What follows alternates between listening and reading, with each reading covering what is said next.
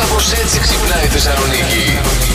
πρώην μοντέλο του OnlyFans Όπα. αποκάλυψε τι έκανε πόσες φορές μέσα στο 2022. Μάλιστα. Έκανε σουξέ 63 φορές. Πολύ λίγες. Χόρεψε 64. Πολύ λίγες.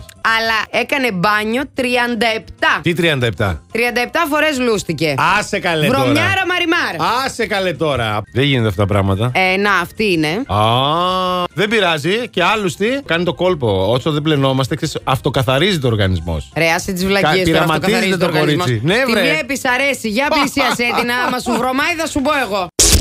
Last Morning Show. Κάθε πρωί στις 8. Γιατί ό,τι ώρα κι αν ξυπνάς, Συντονίζεσαι στο μπλα! κανονικά. Κάπως έτσι ξυπνάει η Θεσσαλονίκη. Υπάρχουν κάποιες αιτίες που οι γυναίκες τους απιστούν τους άντρες. Ναι, για πες. Η χαμηλή αυτοεκτίμηση, άμα δεν την ανεβάζεις τη γυναίκα λίγο Ε, να νιώθει. λογικό, λογικό. Πρέπει να πάει αλλού να την ανεβάσουν. νιώσει. Ο ρομαντισμός, το να μην τη Ανάσε λες λίγο ρομαντικός. γλυκόλογα και τέτοια. Και η έλλειψη επικοινωνίας. Μάλιστα. Για να μην βάλουμε και τον άλλο λόγο τον σημαντικό, άμα δεν απαυτώνεις καλά ή δεν απαυτώνεις καθόλου ή απαυτώνεις σπάνια. Και τι ζητάτε. Πυροτεχνήματα ζητάμε στη ζωή μας. Μπαμ, μπαμ, μπουμ, μπουμ. Last Morning Show. Κάθε πρωί στις 8. Γιατί ό,τι ώρα κι αν ξυπνάς, Συντονίζεσαι στο μπλα! κανονικά. Κάπως έτσι ξυπνάει η Θεσσαλονίκη.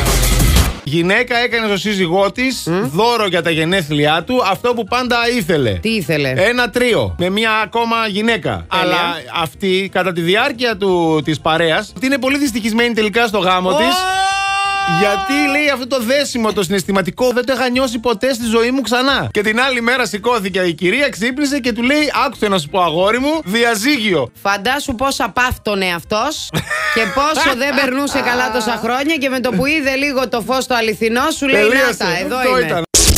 Last Morning Show. Κάθε πρωί στις 8. Γιατί ό,τι ώρα κι αν ξυπνάς, Συντονίζεσαι στο μπλα! κανονικά.